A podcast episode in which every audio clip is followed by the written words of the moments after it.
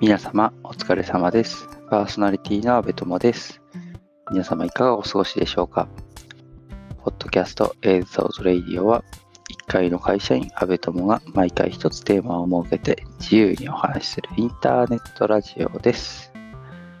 今日は Peing 質問箱に寄せられた質問に回答したいと思います。すでに、えーと、 Peing 質問箱上では回答済みのものなんですけど、こちらでもそれを紹介するのと補足っぽいもの、まあコメント、もしくは回答の裏にある事情などなどあればそれを喋ろうかなというふうに思います。ちょっと質問を始める前に、あの、冒頭にゴヨゴヨゴヨゴヨってノイズが入る時があったりなかったりする問題っていうのがあるんですけど、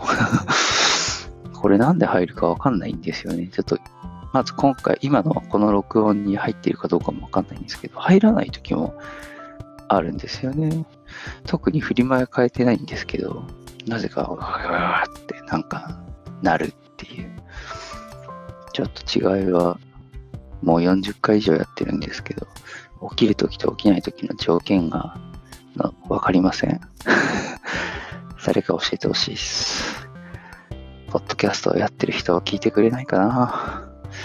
はい。いきなり脱線しました。質問ね、質問箱。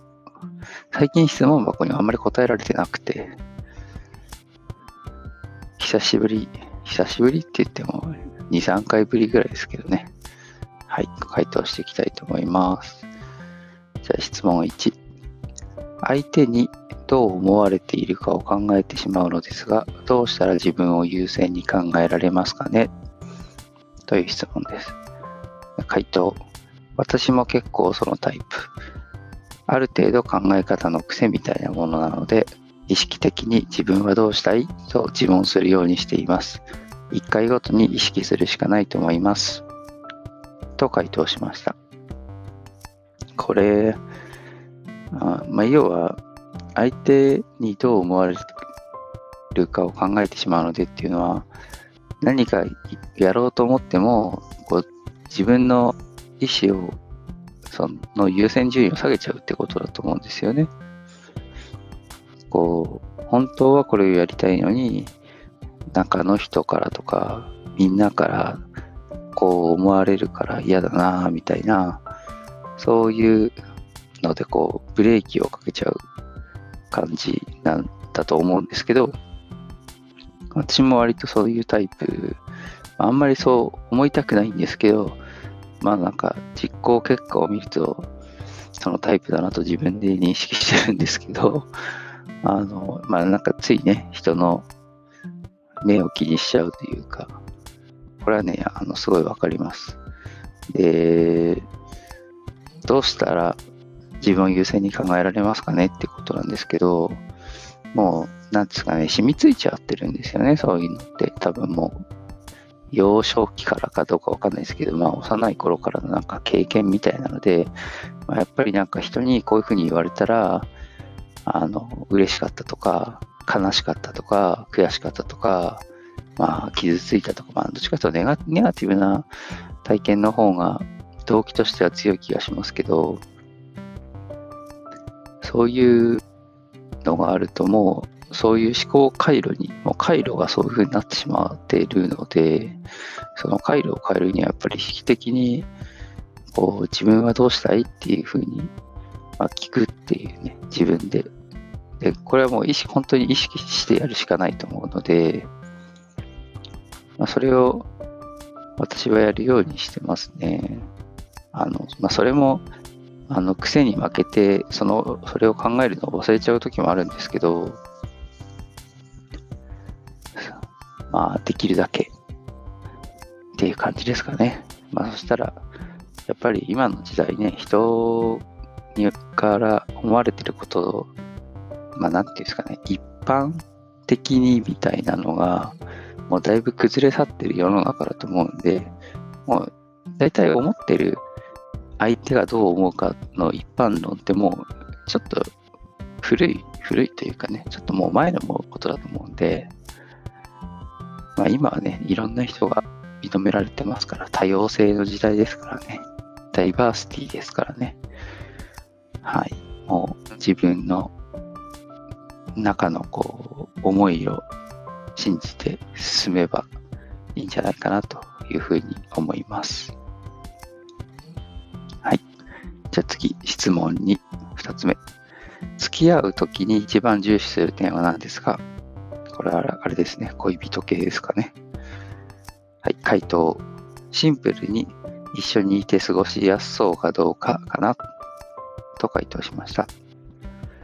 まあ、付き合うってことは、まあ、その接する時間が長くなるっていうことですから、まあ、遠距離の場合もあるかもしれないですけどね。あの、一緒にいてしんどい人と付き合いたくないですよね。なので、もうこれは一緒にいて過ごしやすいかどうか、一緒にいて過ごしやすそうかどうか、まだ一緒にいて過ごしやすいかはわかんないかもしれないですね。付き合う前の時点ではね。なので、まあ、できるだけ、よし、付き合うぞって。私は割と付き合うってこう言ったら、結構そこを境目に振る舞いを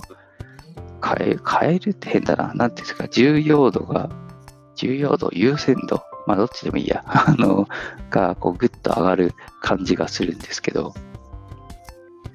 その前に、できる範囲で一緒に過ごす時間を設けてみて、まあなんかお試し的なお試し？見極めみたいな、なんか時間を過ごすのがいいんじゃないかなという気がします。で、過ごしやすくなかったら、付き合わない。みたいな。うん、そういうことかな。体験が重要ですよね。やっぱり、なんかやってみないとわかんないですからね。やってみたいとわかんないことって別に恋愛とかそういう付き合うこととかに限らないですけど、まあなんかまずはやってみるみたいな。まあなんかそれで、あの、軽いやつだって思われるのもちょっと心外なんですけど あの、とはいえ、人は、人付き合い一番難しいですからね。なんか、あの、下手に軽く付き合うよとかって言って、後から、もうやっぱいいや、みたいに、すぐ、すぐにこう、コロコロってなっちゃう方がなんとなく無責任な気がするので、なんか最初に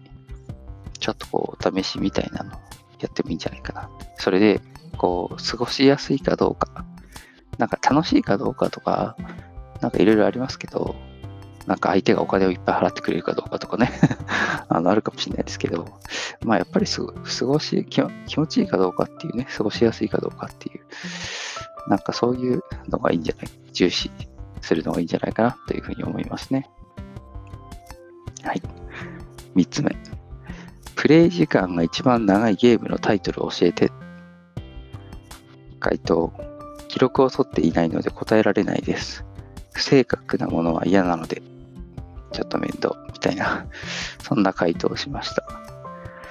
プレイ時間が一番長いゲームのタイトルって何ですかねもう、その、まあ言った通りなんですけど、記録取ってるわけじゃないので、何が一番長いかってわかんないんですけど、で、まあ、不正確なのも嫌なので、ちょっと回答を避けましたっていうのが、まあ、一応、質問箱上の答えなんですが、実際、うん、やっぱり、なんか、大人になって成人して以降やったゲームって、なんか、なんだかんだ言ってプレイ時間は多分短いですよね。やっぱ小学生の時とかにやった時間の方が多分長いんじゃないかな。そうやって考えると、ドラクエ3か、FF5、ファイナルファンタジー5、どっちか、っちかじゃないかな。相当やりましたね。何周もやりましたしね。で、FF5 に関しては、やっぱりあの、アビリティを身につけるのに、あの、いろいろジョブチェンジして、スキルを、スキルってアビリティを身につけて、で、またジョブチェンジしてとかって、何回も何回も繰り返して、あの、すっぴんマスターっていうのになるんですけど、全部スキルを覚えるスキルっていうのはね、えっ、ー、と、アビリティね。全部アビリティを取ると、すっぴんマスターっていうのになるんですけど、それを全キャラクターでこう目指すみたいな。ドラクエ3はドラクエ3でやっぱ転職を重ねて、ね、あの呪文が全部使えるようになったりとかね。まあ、あとやり込み具合がすごいですよね。そのそれでも全員レベル99にしたってことは一回もないかもしれないですね。まあでも相当やりました。なんか成人してから大人になってからって考えると多分ねダンスダンスレボリューション DDR が一番多分長い気がします。格闘ゲームもシューティングもそこそこやってますけどまあワンプレイの時間はそっちの方が長いかな。格ゲーの方が長いかな。格ゲーはあの、カプコン VS SNK2 っていう、あれが多分一番やったじゃないかなと。ちっちゃい時はね、スト2、初代スト2とかね。あと、キングオブファイターズとかね、KOF とかやってましたけど、専門学校行って時にリリースされたカプコン VSSNK っていうの2がね、相当面白かったですね。すんごいやりました。うん。まあでも今もやってるのはね、ダンスダンスレボリューションなんでね。は結構プレイ時間長いんじゃないですかね。今もやってます。あ、2回言いました。なんかさっき 2, 2回言いましたって強く言いたかったじゃなくて、忘れ、言ったっけと思ってもう一回言いました。はい。最近はでもね、ゲーセン系のゲームは、あの、自粛中のゲーセンがまだまだ多いので、なかなかね、行けてないですけど、まあ、たまに行ってるかな。空いてるところがね、たまに、お、空いてるとかって思うとね、ついつい、ちょっと今ならいけるかなっていうタイミングで行ったりしてます。はい。さて今日はじゃあ3本で終わりにしたいと思います。ちょっとあの質問が結構溜まってるんで、何本も行きたかったんですけど、もう12分とかなっちゃうんで、これで終わりにしたいと思います。今日はペイング質問箱に寄せられた質問に回答と補足コメントなどなどしてみました。最後に質問、疑問、感想、または取り上げてほしい話題などありましたら、Twitter、ハッシュタグ ATR1980、シャープ ATR1980 でツイートしていただければと思います。また今回お答えしたペイング質問箱という匿名質問ができるサービスのリンクをこのラジオの説明文に貼ってあります。そちらからでも受け付けますので、どしどしお寄せください。お待ちしております。それではまた次回。さようなら。阿部友でした。